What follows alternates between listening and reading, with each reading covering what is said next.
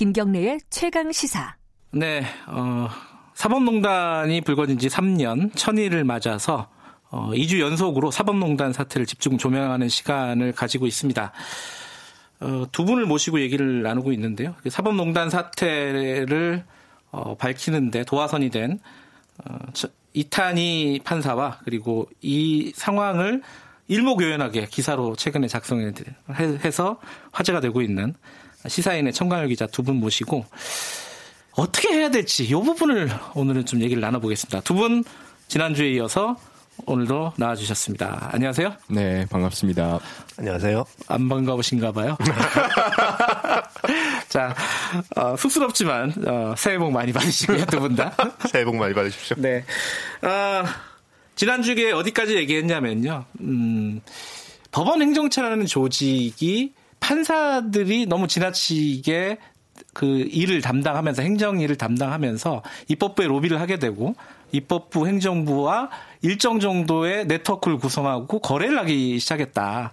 그게 마치 청관일 기사의 해석에 따르면은 어 국가 안에 또 하나의 국가인 것처럼 어 삼권이 분업하는 그런 어떤 사태까지 낳게 됐다. 여기까지 얘기를 했습니다. 근데 이제 법원에 포커스를 맞춰서 지금 우리는 얘기를 하고 있으니까요. 그럼 이 상황을 네. 어떻게 바꿔야 되는지 뭐 이런 부분들에 대해서 오늘 좀 얘기를 해보겠습니다. 물론 뭐 오늘 얘기한다고 이 뭔가 해결책이 뾰족하게 나올지는 모르겠어요. 어, 이탈리 변호사님한테는 그 질문부터 먼저 드리고 이 대답을 들어야 될 것 같은데 아, 네.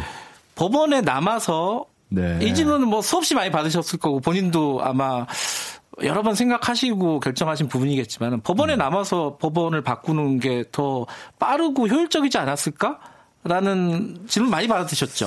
그게 근데 네. 요즘에 그 질문을 많이 받는 것 같아요. 요즘에도. 요즘에요? 네. 어, 왜 그렇죠? 그게 제가 생각하기에는 우리 심리학에 보면 약간 사후 편향이라는 게 있잖아요. 항상 현재를 기준으로 우리가 과거를 다시 재구성하거든요. 네. 근데 제가 2019년 1월 달에 나올 때는 사실 그때는 양승태 전 대법원장 구속된 직후였기 때문에 네. 그리고 또 김명수 대법원장께서 뭐 앞으로 남은 사법개혁은 본인이 하여튼 책임지고 하겠다. 이렇게 좀 사람들한테 좀 믿음을 주려고 하시던 그런 상황이었기 때문에 뭐 고생했다, 뭐 수고했다, 좀 이렇게 말씀해 주시는 분이 더 많았거든요. 음. 또 사실 저로서는 그게 판사라는 직업과 법원 개혁 운동이라고 하는 게 사실 안 맞거든요. 되게 네. 좀 슬프게도 판사는 심판을 보는 사실 직업이고 법원 개혁 운동이라고 하는 거는 명백하게 법원 개혁에 저항하는 세력을 상대로 해서 이제 싸워서 이겨야 되는 문제니까요. 한쪽 편을 드는 거잖아요. 어떻게 네. 보면 정당한 편이지만 그래서 이제 그걸 계속 하기는 어렵죠. 시한부 인생이 되는 거죠. 그래서 그걸 알고 있었고, 뭐, 법원에 나갈 생각을 했기 때문에 끝까지 최선을 다했던 측면이 있어서, 그 당시에는 이제 수고했다 이러신, 이렇게 반응을 많이 주셨었는데, 이제 상황이 바뀐 건 뭐냐. 그 이후로 사법개혁이 실종됐다는 거죠, 이제. 아, 실종됐다고 네. 보세요? 대부분 그렇게 보고 음. 계시고, 이제 이제 관심에서 멀어지고, 또 징계도 잘 안 되고, 어, 관련됐던 판사들이 계속 남아서 재판을 하고 제도도 잘 안 바뀌고 답답해지고 있기 때문에 아 그때 1월 달에 차라리 안 나왔었던 게 맞지 않냐 이런 마음을 많이 갖게 되시는 것 같고 또 그렇게 마음을 갖게 되시는 거에 대해서 저도 충분히 공감이 가고 네. 저도 참 답답하고 화가 나죠. 음. 근데 이제 그렇다고 해서 그 당시로 돌아가서 어떻게 할 수 있는 문제는 아니니까요. 의미가 있는 건 이제 앞으로 그러면 어떻게 더 내 남은 책임을 다할 건가 예, 이런 것밖에 의미 있는 게 없는 것 같아요. 그, 래서 지금 밖에 나오셔서 어, 네. 이 법원 개혁이라든가 이런 것들을 지금 말씀을 하고 계신데 네. 법원을 개혁한다는 게 법원에 누군가 손을 댄다는 거잖아요. 결국은 법원을 간섭하게 되는 건데 법원은 간섭하면 안 되는 거 아닌가 이런 어떤 어, 사람들 일반적인 인식이 있어요. 어, 음. 어떻게 보세요 이 부분은? 그거는 사실 삼권 분립과 삼권 분리에 대한 얘기부터 시작을 해봐야 되는데요. 어, 우리가 삼권 어렵, 게 가나요? 마음의 준비를 하고 들어야 되나요? 아닙니다. 생각해보면 되게 상식적인 얘기. 네. 삼권 분립은 그 세 가지 권력이 똑바로 서 있는 걸 이야기하는 거거든요. 입법, 사법, 행정. 그렇죠. 네. 똑바로 서서 결국 헌법이라고 하는 큰 가치를 떠받치는 거거든요. 네. 근데 상권 분리는 그냥 세계가 쪼개져 있는 것만 말하는 거예요. 서 네. 있지 않고 누워 있어도 상권 분리잖아요. 누워 있으면 헌법이라는 걸 바칠 수가 없거든요. 그럼 왜 쪼개 있는 거예요? 쪼개 있는 목적이 없잖아요. 아... 그러니까 이게 각각의 그 권력이 입법, 사법, 행정이 제대로 기능하도록 만드는 게 일단 기본적인 거거든요. 네. 그렇게 하기 위해서 서로 견제와 균형을 해야지만 제대로 세울 수 있다라고 음. 하는 게 상권 분립의 정신이에요. 그래서 법원이라고 해서 이게 불가침의 어떤 치외법권 영역이 되는 게 아니고요. 헌법에서는 법원에 대해서 관여할 수 있는 그런 수단들을 입법부와 행정부한테 주고 있어요. 그건 음. 합법적인 권한이거든요. 네. 그 권한을 행사하는 건 절대 삼권 분립 침해가 아니고요. 그건 삼권 분립을 위해서 필수적인 거예요. 문제는 뭐냐? 과거에 우리나라에서는 삼권이 서로 투명하고 공정하고 뭐 이렇게 드러나지 않는 그런 드러나는 그런 방식이 아니라 정당한 방식이 아니라 밀실에서 보이지 않는 방식으로 서로 관여를 했기 때문에 네. 그것에 대해서 국민들이 경험적으로 경각심을 가지고 있는 거거든요. 음. 근데 지금 제가 주장하고 있는 뭐 법관 탄핵이라던가 아니면 법원 행정처 폐지라던가 이런 것들은 공개적으로 헌법과 법률의 근거에서 권한을 행사하는 거기 때문에요. 음. 이거 절대 법원에 대한 부당한 침해가 아닙니다. 네. 필요한 거예요. 근데 이게 계속 의문이 남는 거는 어 이 견제와 균형이라고 하셨는데 견제와 균형이 헌법적인 어떤 원리라고 뭐 삼권이 분립하는 원리라고 할 수는 있겠지만은 음. 재판 독립, 사법부 독립이라는 것도 굉장히 큰 가치잖아요. 근데 이제 재판에 대해서 관여할 수는 없죠. 재판 독립과 사법부 독립은 다르거든요. 어허. 근데 지금 제가 얘기하는 그런 견제라고 하는 건 재판에 대해서 견제하라는 게 아니고요. 음. 구체적인 재판은 절대 건드릴 수 없죠. 네. 중요한 건 사법 제도라고 하는 거를 바꾸라는 거예요. 예. 그리고 비법관을 탄핵하라는 거. 그 탄핵하는 이유가 어떤 재판을 했기 때문에 탄핵하는 게 아니거든요. 오히려 재판 독립을 침해했기 때문에 그 판사가 본인이 음. 스스로가 다른 판사하는 재판에 자기가 그 내용도 모르면서 관여한 거잖아요. 그래서 결론에 영향을 주고 그런 판사는 오히려 탄핵을 하는 게 재판 독립을 지키는 길인 거죠. 음. 청관호 기자가 이 고민을 썼던 문장이 그거예요. 간섭받지만 지배받지 않는 상태. 이것도 이건 영어는 아니지만 굉장히 멋있는 말 중에 하나입니다. 이렇게까지 가야 하나요, 이거? 이거는 어떤 상태를 얘기하는 겁니까, 이거? 아, 지난 시간에 우리 이탄 변호사님이 이제 모든 그 판사들은 이제 모든 일에 소소하게 영향을 미친다. 그래서 네. 뭐 이게 점심 전후 얘기도 아, 점심 먹고 나서는 예. 피해자들 많이 풀어주더라. 외국 연구를 보면은 네, 뭐 그런 예. 얘기도 하셨잖아요. 그러니까 예. 사실 어 재판 독립 이제 법관의 독립이라는 게 굉장히 중요한 헌법적 가치인데 네. 생각하다 보면은 이제 법관이 모든 간섭으로부터 독립하는 게 가능한가? 라는 생각을 하게 되더라고요. 이를테면 뭐 점심 전후마저도 결과가 다르다고 네. 한다면 예를 들어 보면 강제징용 사건에서 양승태 대법원장은 굉장히 간섭받지 않는 상태였죠. 딱 하나만 간섭했습니다. 청와대의 의지. 음. 그러니까 간섭받지 않은 상태를 계속 추구할수록 역설적으로 그 법관을 간섭할 수 있는 소수의 힘이 재판을 휘둘러요. 어, 이거 좀 어렵네요. 그러니까 네. 간섭을 최소화하면은 결국 그 한 가지가 결정적인 간섭을 하게 된다. 이런 뜻이 아예 간섭이 존재하지 않는 상태를 판사분들은 사실 그거를 음. 법관의 독립이라고 생각하시는 분들도 계시는데 이를테면 판결문이 공개돼서 그걸 비판받으면 그건 재판 독립 침해다 이렇게 아. 생각하시는 분들도 계세요. 예, 근데 예. 그 불가능한 것 같거든요. 그렇게 네. 간섭을 완전히 제거한 상태 무슨 진공 상태 판사를 집어넣는다는 게 그렇다면 오히려 그 있을 수 있는 그 간섭들이 제도화되고 아까 이탄희 변호사님 말씀하신 것처럼 밀실에서 되는 게 아니라 음흠. 눈에 보이고 절차가 눈에 보이고 제도화되고 이를테면 뭐 판사를 서울 판사들은 다 대부분 서울에서 일하고 싶어 합니다. 그럼 네. 서울에 서울에서 일하는 판사를 어떻게 결정하느냐 이런 게 밀실에서 결정되면 이게 일종의 물밑의 간섭이 되지만 네. 이를테면 사법행정을 판사들이 하지 않고 분리시켜서 네. 제도화 시켜서 인사 절차를 만들면 이건 간섭이긴 하지만 지배는 아니게 되죠. 사실 어려운 음. 개념이어서 글로 풀 때도 상당히 고민을 했습니다만은 예. 저는 예. 그 어려운 얘기긴 한데 키워드가 투명성인 것 같아요. 투명성. 네. 음. 그러니까 이거를 드러내놓고 국민들이 보는 상황에서 할 수 있는 것이라고 하면 그거는 정당한 견제와 균형인 경우가 많을 거고요. 이건 알려지면 안 돼. 몰래 해야 되는 일이야. 그런 경우에는 부당한 침해고 음. 뭐 거래인 경우가 많겠죠. 그러니까 네. 투명하고 공개된 간섭이 많아질수록 오히려 독립성은 높아진다. 굉장히 굉장히 좀 역설적인 말이에요, 사실은. 근데 음. 이제 재판에 관여 예를 들면 이런 거죠. 법정에 나가서 증언을 자기가 열심히 해요. 눈물을 흘리면서 호소를 했어요 판사한테. 네. 판사한테 영향을 미치기 위해서 하는 거잖아요. 그렇죠. 그거 재판 독립의 침해인가요? 아니잖아요. 아하. 왜 그러느냐? 그게 정해져 있는 절차기 때문에 그런 거거든요. 음. 그래서 법률과 헌법에 의해서 정해져 있는 절차대로 판사한테 영향을 미치는 건 그거는 어, 적법하고 정당한 거죠. 그러니까 지금 어 저희들이 저번 시간에 법원 행정처라는 조직이 어 거래 입법 사법 행정의 거래에서 어떤 영향을 미치는지를 좀 논리적으로 한번 좀 풀어봤고 지금 얘기는 그걸 개혁하려는데 약간 딜레마적인 요소는 있다. 여기까지를 얘기를 했는데 그러면 지금 당장 어떤 부분이 지금 사법농단 사태 해결이 안 돼 있는 상황이잖아요. 어떤 일들을 해 나가야 될 것인가. 요 부분을 얘기를 해야 되는데 요거는 뭐 이탄희 변호사님이 할 말씀이 워낙 많기 때문에 먼저 얘기를 좀 들어볼게요. 뭐 제일 네. 먼저 뭘 해야 됩니까? 어, 이게 저는 계속 일관되게 두 가지를 주장하고 있습니다. 첫 번째 비법관 탄핵이고요 지금의 상황은 국민들한테 엄청난 그 정신적 고통을 주고 있다고 저는 생각해요. 아. 이럴 거면은 아예 저 사람 잘못이 뭐가 있는지 밝히질 말던가 밝혀놓고 그 사람한테 계속 재판을 받으라고 하는 이게 무슨 상황인 거예요.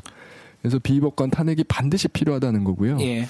이게 판사들한테 교육의 효과도 있어요. 음. 어, 자기가 이제 고시 공부 성적이 좋아서 고시 공부 열심히 해서 사실 성적이 좋아서 내가 정당하게 취득한 나의 어쩐 사유물이다. 네. 이렇게 생각하는 판사들이 많은데 그게 아니고 이 민주주의 국가에서의 판사라는 직위는 어쨌든 헌법과 법률에 의해서 국민으로부터 위임받은 권한을 행사하는 거고 그 자기가 위임받을 때 어, 했던 약속을 지키지 않으면 얼마든지 수거당할 수 있다. 네. 이런 이렇게 교육적인 효과도 있기 때문에 반드시 필요하다고 생각을 하고요. 두 번째는 이제 사법개혁을 위한 플랫폼의 확보가 필요하다. 저는 이렇게 주장을 하는데요. 그건 뭐죠? 플랫폼? 그 사법개혁이라고 하는 게 굉장히 이제 해야 될 일들이 많거든요. 네. 그거를 꾸준하게 추구, 추진을 해나가려고 하면, 어, 기구가 있어야 돼요. 음. 네, 그걸 해내갈 수 있는 기구. 네. 근데 기존의 법원 행정처는 워낙 이제 폐쇄적으로 밀실에서 일하는 방식에 익숙해져 있기 때문에 이걸 통해서는 할 수 없다고 생각을 하고 있고 다른 나라들이 다 가지고 있는 이제 사법행정위원회라는 어, 기구가 있어요. 근데 그 기구를 설치를 해서 이 기구를 통해서 사법개혁을 좀 해보자. 음. 네, 이런 생각을 가지고 있습니다. 탄핵이야 지금 국회에서 하는 거니까 그걸 뭐 21대 국회에서 어떤 방향으로 갈지는 한번 지켜봐야 되는 건데 아까 사법행정위원회라고 하는 그것도 20대 국회에서 이미 발의가 많이 되지 않았어요? 각 당에? 발의는 됐죠. 네. 네, 여야가 다 발의를 했고 네. 뭐 다 사법행정위원회를 설치하겠다고 했는데 네. 뭐 하여튼 뭐 지나간 얘기지만 잘 안 됐고요. 그래서 그것도 마찬가지로 다음 국회에서 국회가 재구성 되자마자 바로 제일 처음으로 착수해 줬으면 좋겠습니다. 대법원도 자체 안을 냈었잖아요. 네. 제일 핵심적으로 부족한 게 뭐예요? 법관을 다수로 만들었다는 거죠. 네. 그 위원회가 이름을 뭐라고 붙이든 그렇죠. 지금 법원 행정처를 대체할 조직의 네. 다수도 역시 네. 판사들이다. 그렇죠. 네. 판사들이 왜 거기 그 끈을 안 놓으려고 하죠? 난 그게 잘 아니 재판하고 이렇게 고고하게 잘 살면 되잖아요. 그렇죠. 예. 근데 왜 그럴까요? 청가능 기자 이번에 기, 그 기사를 준비하면서 뭐 국회의원들 정치 쪽도 많이 만나셨지만 판사들도 많이 만나셨죠. 네네. 왜 그걸 안 놓으려고 그러는 거예요? 누군가는 인사를 해야 되는데 그렇죠. 인사도 하고 사법 행정을 해야 되는데 판사도 뽑아야 되고 그렇죠. 이걸 예를 들어서 판사가 안 하면 누가 할까요? 이렇게 생각을 해보면 사실 그런 그런 권한을 받은 사람들은 사실 선출된 권력들 뭐 국회 혹은 대통령이 지명한 위원들 예. 이 사람들이 들어오면 아, 정치에 재판이 오염되는 거 아니냐. 요렇게 생각들을 하시죠. 사실 개혁적인 판사분들도 그런 생각을 하시는 경우가 많아요. 그 우려는 어떻게 보세요? 그 예를 들어 선출직 들이 뭐 지명을 하거나 추천을 한 인사들이 그 위원회로 들어와서 판사들을 인사를 담당한다. 판사들이 인사를 담당한다. 음. 그 재판에 영향 주는 거 아니에요, 이거 솔직히? 계속 말씀드리지만 이제 판사를 뽑는 것과 뽑은 판사가 재판하는 거에 관여하는 거는 이제 다른 문제고요. 예. 근데 그 위원회를 어떤 특정 세력이 장악하도록 만드느냐, 아니면 누구도 장악할 수 없도록 만드느냐, 이게 핵심이거든요. 음. 판사가 과반수가 되면 판사 단일 블록의 집단적인 이익을 위해서 그 위원회를 장악해 가지고 운영할 수 있거든요. 네. 근데 제가 주장하는 것은 다른 나라도 다 그렇게 하고 있는데 우리나라도 마찬가지로 여러 세력이 들어와서 어느 한쪽도 좌지우지 하지 못하도록 만들자라는 거예요. 음흠. 선출 권력이라고 하더라도 선출 권력이 되게 다양한 어, 집단이 있잖아요. 네. 뭐 국회라고 하더라도 여당이 있고 야당이 있고 네. 또 국회 몫을 절대 다수로 할 게 아니라 그러면 뭐 변호사 협회도 들어오게 하고 학자들도 들어오게 하면 되거든요. 음. 누구든지 이거를 어 좀 단일 세력이 다 장악해서 좌지우지하지 못하도록 만드는 거 이게 핵심이라고 저는 생각하고요. 또 하나지 이제 말을 덧붙이자면 판사들이 자꾸 그 어떤 외부 세력에 대한 판사들의 관점에서 그렇죠. 비판사 어. 세력에 대한 뭐 어떤 그 공포심 같은 게 있는데요. 사실 저는 이게 되게 편견에서 시작된 거라고 생각하거든요. 그래요? 그 판사들이 전혀 사회 경험이 없어요. 사실 저도 이제 스물아홉에 판사가 돼서 사회생활 경험이 전혀 없는 상태로 십몇 년을 재판만 했거든요. 그러니까 다른 사회 영역이 어떻게 돌아가는지 잘 몰라요. 음. 결국은 그 영역에 대한 평가라고 하는 건 선배 판사들이 그 어떻게 보면 물려준 거거든요. 그걸 그냥 그렇거니 하고 믿고 있는 거예요. 선배 판사들이 물려준 선입견이라고 하는 거는 판사 말고는 다 믿을 놈들이 아니다 라는 거거든요. 이게 음. 뭐랑 비슷한 거냐면 옛날에 이제 군사 독재 시절에 민주주의 하면 대한민국이 빨갱이판이 된다. 막 이런 얘기 했잖아요. 그래서 아. 뭐, 어, 그러니까 그, 이 사상적으로 위험한 사람들이 진입하는 걸 막기 위해서 군사 독재는 필요악이다. 아. 이런 거랑 제가 보기에는 큰 틀에서 다르지 않아요. 직선제하면 안 된다. 뭐 이런, 네, 이런. 계속 음. 어떤 상대 세력에 대한 선입견을 키워서 기존 체제의 정당성을 확보하려고 하는 거죠. 그런 선배 판사들의 말을 너무 오랫동안 들어왔기 때문에 그런 공포심이 있는 거예요. 그 제가 상상이 되는데 그 이타임 판사 어, 변호사님은 어 동료 판사들과 이렇게 술, 술이라도 한잔 하고 이런 얘기를 하면은 엄청 혼날 것 같아요. 아, 그렇지. 인기가 없을 것 같아. 아니에요. 또 그렇진 또 않아요. 판사들이 또 순수한 면도 있기 때문에요. 네. 이렇게 그 논리적으로 어, 필요한 이야기를 해주면 오히려 영감을 받는다고 많이 이야기를 했었거든요. 그래요? 제가 그래서 사실은 처음에 혼자 사표를 냈음에도 불구하고 이제 전국 법관 대표회도 만들어지고 동료 판사들이 많이 도움을 준, 줘서 이렇게 음. 또 양수 대법원장 구속까지 이어지게 된 거잖아요. 그래서 그런 면에서는 또 저도 사실 이렇게 얘기하는 게 좀 왔다 갔다 하는 것처럼 비칠 수 있겠지만 또 한편으로 보면 젊은 판사들은 되게 순수하고 좋은 이제 그 경험을 심어주면 네. 잘 이렇게 뭐랄까 양심적인 판사로 성장할 수 있는 사람들 많아요. 음. 그걸 해줄 수 있는 리더십이 중요한 거죠 지금. 그 청강일 기자가 판사들 만나면 아까 그러셨잖아요. 개혁적인 판사들마저 판사 외의 세력들이 인사나 이런 데 개입하는 거를 굉장히 꺼린다. 위험하게 본다. 이렇게 얘기하는데 이탄희 판사, 변호사 같은 분은 그 동네에서는 거의 뭐 이단화에 가깝지 않을까라는 생각도 좀 들어요. 사실 친구가 많지는 않을 거라고 저는 생각. 아 개인에 대한 분별.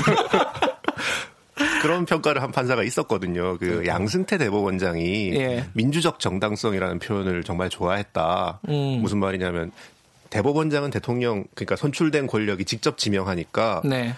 한 단계 거치지만 나는 정당성이 있는 사람이고 판사들은 시험 쳐서 뽑히기 때문에 민주적 정당성이 없다. 그러니까 대법원장 말을 들어야 된다. 그러니까 민주적 정당성이라는 말을 대법원장이 그런 식으로 오용 오독해 온 역사가 있었죠. 사실 음, 그런 음. 것들도 좀 개혁적 판사들의 생각에 조금 영향을 끼쳤던 것 같아요. 음. 사실 돌이켜 보면 지금 법원 행정처 얘기를 우리가 한참 했습니다만 형진처가 결국 문제가 되는 건 대법원장 원톱 체제이기 때문이죠. 이 원톱이 네.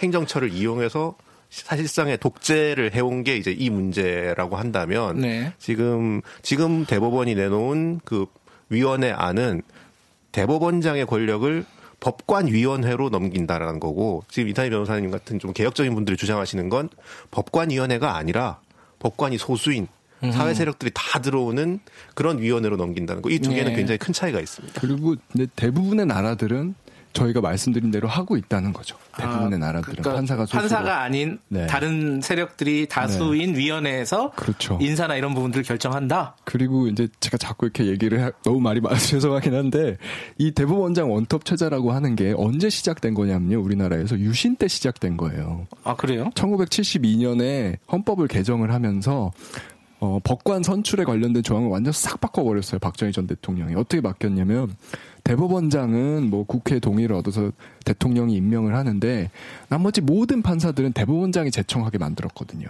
그 전에는 아. 그렇지 않았어요. 인사권을 대법원장 한 명에게 그렇죠. 다 네. 줘버렸다. 그래서 제가 이야기하는 아. 건 결국 뭐냐면 유신 전으로라도 되돌리자라는 거예요. 아하. 박정희 대통령이 이제 수천 명 판사를 장악하려니까 너무 힘든 거예요. 예. 시국 사건에서 막 무죄도 나고 뭐 판결도 마음에 안 들고 이러니까 수천 명을 다 장악을 못 하겠으니까 한 명만 장악하자. 대신에 이 한 명이 판사 전체를 틀어줄 수 있게 해주자.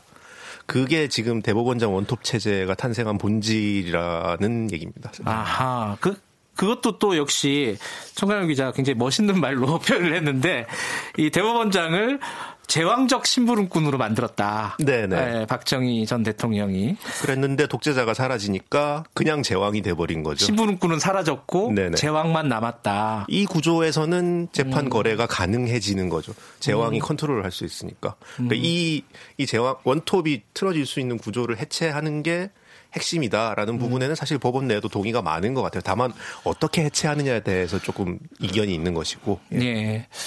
어, 저희 탄핵 얘기도 잠깐 해야 되는데 우리나라 역사에서 국회 역사에서 어, 판사를 탄핵한 적이 있나요? 어, 탄핵 소추한 적이 없죠. 70년 동안. 음. 근데 그것도 굉장히 비정상적인 거예요. 국회의원들이 청강현 기자 그 국회의원들 많이 만나시잖아요. 판사가 무섭나요? 왜 탄핵을 못 하는 거죠? 네, 판사 무서워합니다. 어떤 그 의원이 이런 표현을 하신 적이 있어요. 자기 사건을 누가 언제 만질지 모른다. 어허. 네, 선거법이라는 게 워낙 명주를 쥐고 있기 때문에 뭐 이렇게 얘기하면 사실 이, 이 법원에서는 과장된 시각이라고 얘기를 하긴 하지만 어 그래서 뭐 단적으로 말해서 헌법재판관은 인사청문회에서 낙마한 사례가 한 다섯 분 정도 있습니다. 꽤 네. 많아요. 사실 재판 소장도 낙마한 사례가 있고요. 네. 근데 대법관은 지금까지 청문회 가기 전에 낙마한 분 딱 한 분 있습니다. 음흠. 인사청문회를 가면 대법관을 향해서 공격하기가 되게 부담스럽다고 말을 해요. 네. 왜냐하면 공격해서 날릴 수 있으면 모르겠는데 네. 공격해도 사실 살 수도 있잖아요. 네. 그 사람이 자기 사건을 만진다. 라고 생각하는 거죠. 실제로 그게 얼마나 영향력이 있든 간에. 그러니까 웬만하면 안 건드린다. 라는 음. 정서가 특히 법사위 오래 하신 의원들은 좀 있습니다. 그러니까 예를 들어 법사위원 중에 누군가가 이 법관 탄핵에 굉장히 적극적으로 나서가지고 발언도 하고 활동을 하면은 판사 조직 전체가 저건 또 뭐야? 뭐 이런 느낌을 가질 수 있다는 거죠. 실제로는 아마 안 그럴 텐데 그런 네. 공포는 존재하죠. 아하. 근데 저는 이제 예. 사실 그 젊고 개혁적인 판사들 입장에서는 네. 그 탄핵을 환영할 친구들이 많아요. 그래요? 왜냐하면 지금은 그 판사들이 섞여 있음으로 인해서 전체가 매도당하고 있잖아요. 그리고 기억을 더듬어 보시면 2018년 하반기에 실제로 전국 법관 대표회에서 법관 탄핵을 해야 된다라고 결의까지 했어요. 전국의 법관들이 아, 모여 있는 자리에서. 네네네. 네, 네. 근데 그때 그거를 매도하고 못하게 네. 막은 것은 사실은 특정한 신문과 특정한 세력이었죠. 알겠습니다. 이 탄핵의 경험은 굉장히 중요하다. 그리고 이런 어떤 거래, 삼권 분립이 아니라 삼권이 거래하는 부분들은 고리를 어느 정도 끊어야 된다. 그것은 어 어떤 일정 정도의 투명한 간섭 이런 것들이 필요하지 않느냐. 뭐 여기까지 얘기가 됐는데 마지막으로 지금 검찰 개혁도 한창이에요. 방향은 맞다. 그 지금 검찰 개혁위원회에 계신 거죠? 네. 방향은 맞다고 보세요? 어떻게 보십니까? 네, 네. 방향은 맞다고 생각합니다. 어, 그래요? 네. 좀 무리라고 이게 막 공수처 같은 경우에는 그러니까 어. 이제 공수처를 어떻게 구체적으로 설계해야 되느냐 이런 거에 대해서는 여러 의견이 있을 수 있다고 생각하는데요. 예. 기본적으로는 지금은 견제와 균형이 이루어지지 않고 있는 상황이에요. 그러니까 네. 검사에 대해서 수사할지 여부는 검사가 정하고 법관에 네. 대해서 징계할지 여부를 법관이 정하고 지금 이런 상황이잖아요. 그런데 이 법관과 검사들이 제 식구 감사기를 일관하기 때문에 음. 지금 어떻게 보면 견제와 균형이라는 게 무너져 있는 상태고 그러면 검사에 대해서 수사할 수 있는 어떤 주체가 필요하다는 거죠. 네. 그거에 대해서 이의가 있는 사람들은 전 거의 없다고 생각하고요. 국민들도 다 동의해 주실 거라고 생각합니다. 검찰개혁위원회는 계속 가는 건가요? 언제까지 하세요, 이거? 어, 저희가 이제 규정상 임기가 1년으로 규정이 음. 되어 있는데요. 이제 뭐 경우에 따라서는 또 변화가 있을 수도 있겠죠. 네.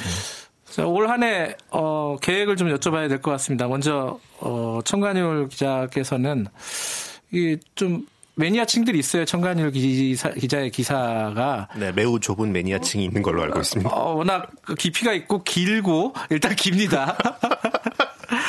어, 다음 기사는 어떤 건지 좀 궁금한 분들이 있을 것 같은데 이 사법농단 관련돼서도 계속 그, 추가적인 보도를 하시나요? 어떻습니까? 사법농단 관련해서도 이제 끝나지 않았으니까 예. 계속 관심을 갖고 있고 이 꼭 말씀드리고 싶은 건 사실 그 지금 재판 기록하는 매체들이 몇 군데 있습니다. 양승태 음, 네, 대법원 네. 재판 이게 사실 언론사 구조에서 굉장히 어려운 일이에요. 이게 새로운 게 뭐 나오지도 않고 재판에 그 음. 재판 굉장히 자주 하는데 그 여러 매체들이 있습니다. 뭐, 뭐 경향, 한겨레, 서울신문 그리고 뭐 네. 뭐 KBS에서도 지금 김채린 기자가 굉장히 끈기 있게 기록하고 있는데요.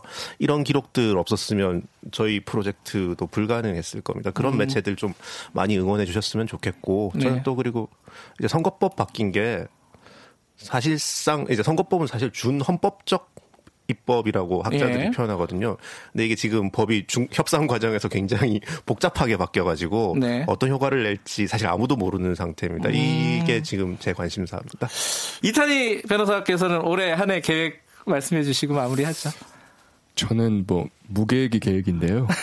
네, 제가 뭐 법대 나와서 법무관 했다가 판사 하면서 너무 그 계획표대로 살아와서 그런지 음. 좀 여행처럼 살아야 되는 삶이 좀 시작이 된 것 같아서 네. 특별히 계획보다는 주어진 상황에서 어, 그 상황에 맞게 필요한 행동을 열심히 하자 음. 이런 마음으로 올 한해도 보내볼까 합니다.